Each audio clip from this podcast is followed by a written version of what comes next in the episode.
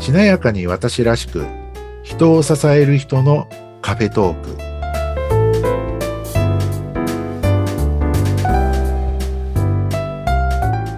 こんにちは西川学ですこんにちは、内谷沢子です。内谷さん今回もよろしくお願いしますよろしくお願いします。さて、西川さん、今日はどんなお話でしょうか突然なんですけどはい。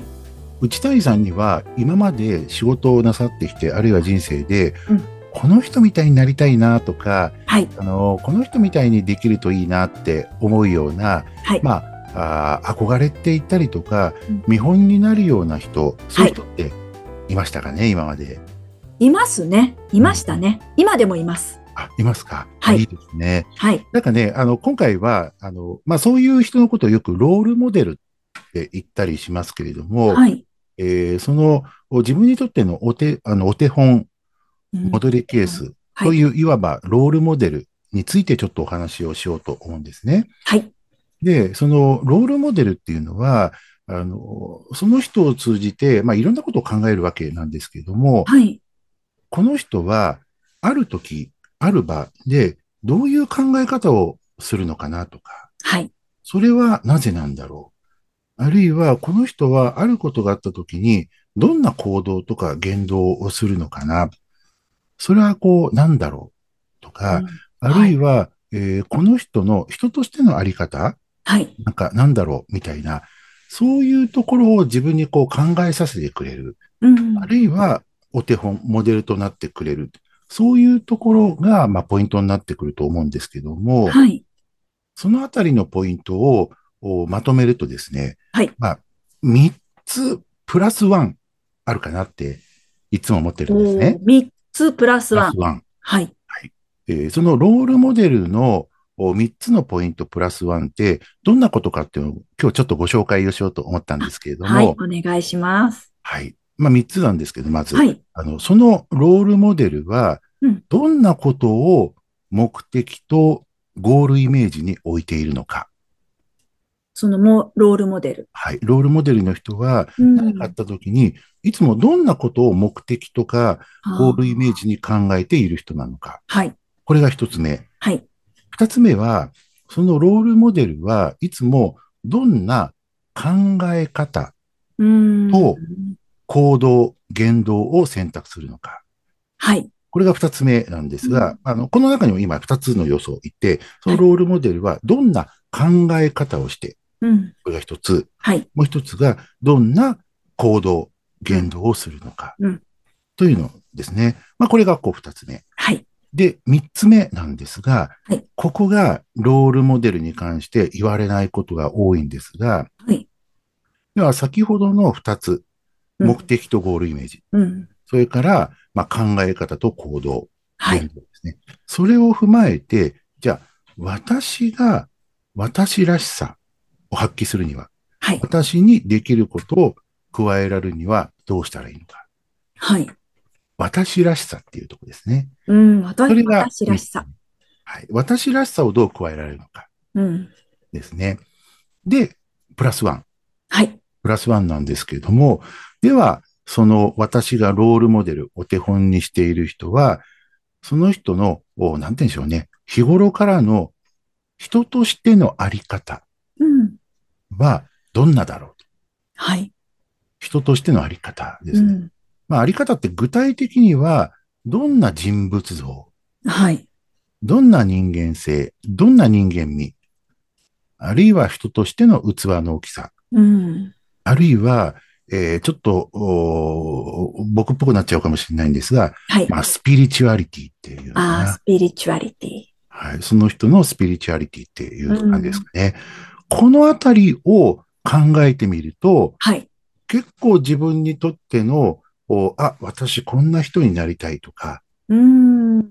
こういう時には私こうすればいいんだっていう、あの、明確な、あの、心の指針っていうのかな、っうん。ていうことになりやすいんですね。はい。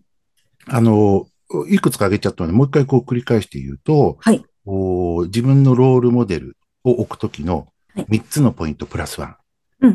まあ、1つ目が、その人は何かあったときにどんなことを目的とゴールイメージにセットする人なのか。はい。で、二つ目が、えっと、どんな考え方、考え方。行動、言動をする人か。はい。そして三つ目、これ大事ですよ。はい。私らしさをそこに加えるには、私らしさが欲しいんですよ。はい。単純に真似じゃなくてね。うーん。うんで、プラスワンは、そんなことも踏まえて、じゃあその人の人としてのあり方って、どんな風なのか。うーん。人間性とか人間味とか、うん、器の大きさとか、うんスピリチュアリティ。まあ、スピリチュアリティって日本語で言うと何だろう精神性とか、うーん。あるいはちょっと怪しくなるかもしれないんですが、冷静。あの、はい。冷静って霊魂の霊ね。はい。冷静とかは、みたいな、そっちで考えた方が分かりやすい人もいるんですけど、うん。はい。そんなことを、うん僕も昔から、あの、いろんな人をロールモデルにして、はい。で、なんか、あの、なんか自分が迷った時とか、うーんぶれた時。に、はい。あの人だったら、今こういう場でどうしてるかなとか、はい。どうすればいいのかな。いや、多分こうするんだろうなとか、ああ、なるほどね。こう言うんだろうなっていうと、あ、じゃあ僕もそうやってみようとか。うん。でも僕だからできることってこういうことだな、みたいな感じで行動していくと、はい。なんかね、不思議な勇気が出てきたり、はい。ぶれなかったり、うん。で、これが面白いのが、そういう時に限ってうまくいくんですよ。おー、でもが良かったいいりいいですよね。乗り越えられたりとかするんですよね。うん、うん、多分これって自分の中で腹が座るってことでもあるのかな、みたいに。ああ、なるほどね。はい。だからうまくいく。だからうまくいく。うん、うん、そんなことを今日はちょっとご紹介しようと思ったんですけど、はい。なんかこう、思い当たることとか、うん。なんか感じられたことってありますそうですね。そっか。その人のなんか、人間性よりもなんかその、なんですかね。私はまあ、喋り手だったりとうんうんうか、ん研修講師だったの、うんやっ。てるので、うん。その瞬間ばっかり見てましたね。そう、なんだろうう、んこういうふうに教えたら、で、教え、おそういうふうな教え方をしたいとか、うん。うん、その人の人間性までをロールモデルとして見てなかったなと。おうー。ん、そこまで見て行動する方がうまくいくのかなっていうふうに。その人の技術面ばっかりをなんか見てたな。ロールモデルじゃないのか、だから。なるほど。まあ、スキルのお手本とかね。そう、スキルのお手本ですね、あ私が。でもね、、それはもちろんあると思います。うん。で、むしろそっから入るのが普通。あ、そうなんですか。じゃないかなあそうですね、憧れるんですもんね。うん。そうそううんそうう。だから、そっからでもいいと思うんですよね。うんただ、本当にその、その人が自分のそのお手本になってくると、スキルだけじゃないよな、とか。そうはい。あるいは、その、この人がこういうスキルとか技術とか、こう持ってるのは、なぜなんだろうとか、ああ、なるほど。この人は一体どっからこういうスキルが身についたんだろうとか、おー。どうしてこの人はこういうスキルを発揮してんだろうってう言んって、広がってくるんですよね。なるほどね。で、そうすると、おじゃあこの人は結局いつもどんなことを、まあ、目的としてんだろう。まあ、うん目的とかゴールイメージっていうと分かりづらいかもしれないですけど、はいこ。の人はどういうことを大事にしている人なんだろうんうんうんうんう。とか、結局どこを目指していつも考えたり行動してるだろうはい。というふうに、より自分の中でこう深掘りをしていくことになると思うんですよね。ああ、なるほど。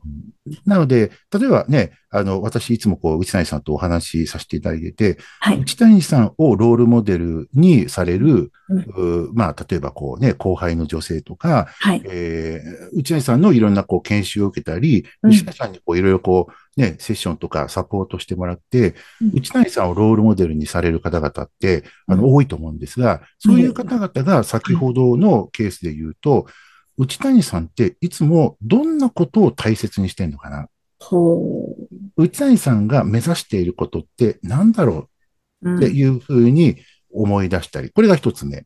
うん。で、結局、内谷さんっていつもあの自分の人生で、あるいは女性として、うんあるいは仕事、あるいはこう育児で、どんなことを考えてるのかなうん。どんなこと、どんな言動をされているのかなっていうことにこうフォーカスしだしたりとか。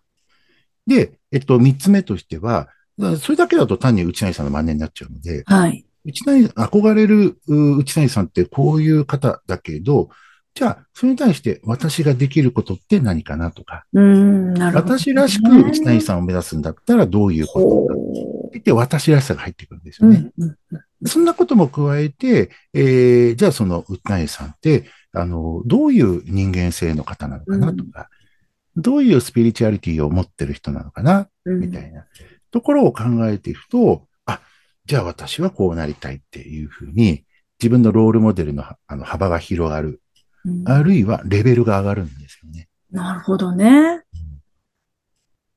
そんな感じ、まあ、そういうのをにね、日本では昔から主張りなんて言って、うん一旦は主、守る。で、えっと、真似して、はい。は破るですね。自分らしさを加えていって、り、離れる。でそれでこう自分、自分スタイルになっていくみたいな。はい。主張りなんていう言葉で言い表したのかもしれないですから手ね。張りね。はいうん。そんなような今日はご紹介でした。はい。はい。今日はロールモデルの活かし方。はい。 3つプラス1ですね。はい。はい。お願いしました。何はかいご参考になれば幸いです。そうですね。今日も楽しいお話ありがとうございました。ありがとうございました。西川学でした。内谷沢子でした。ありがとうございます。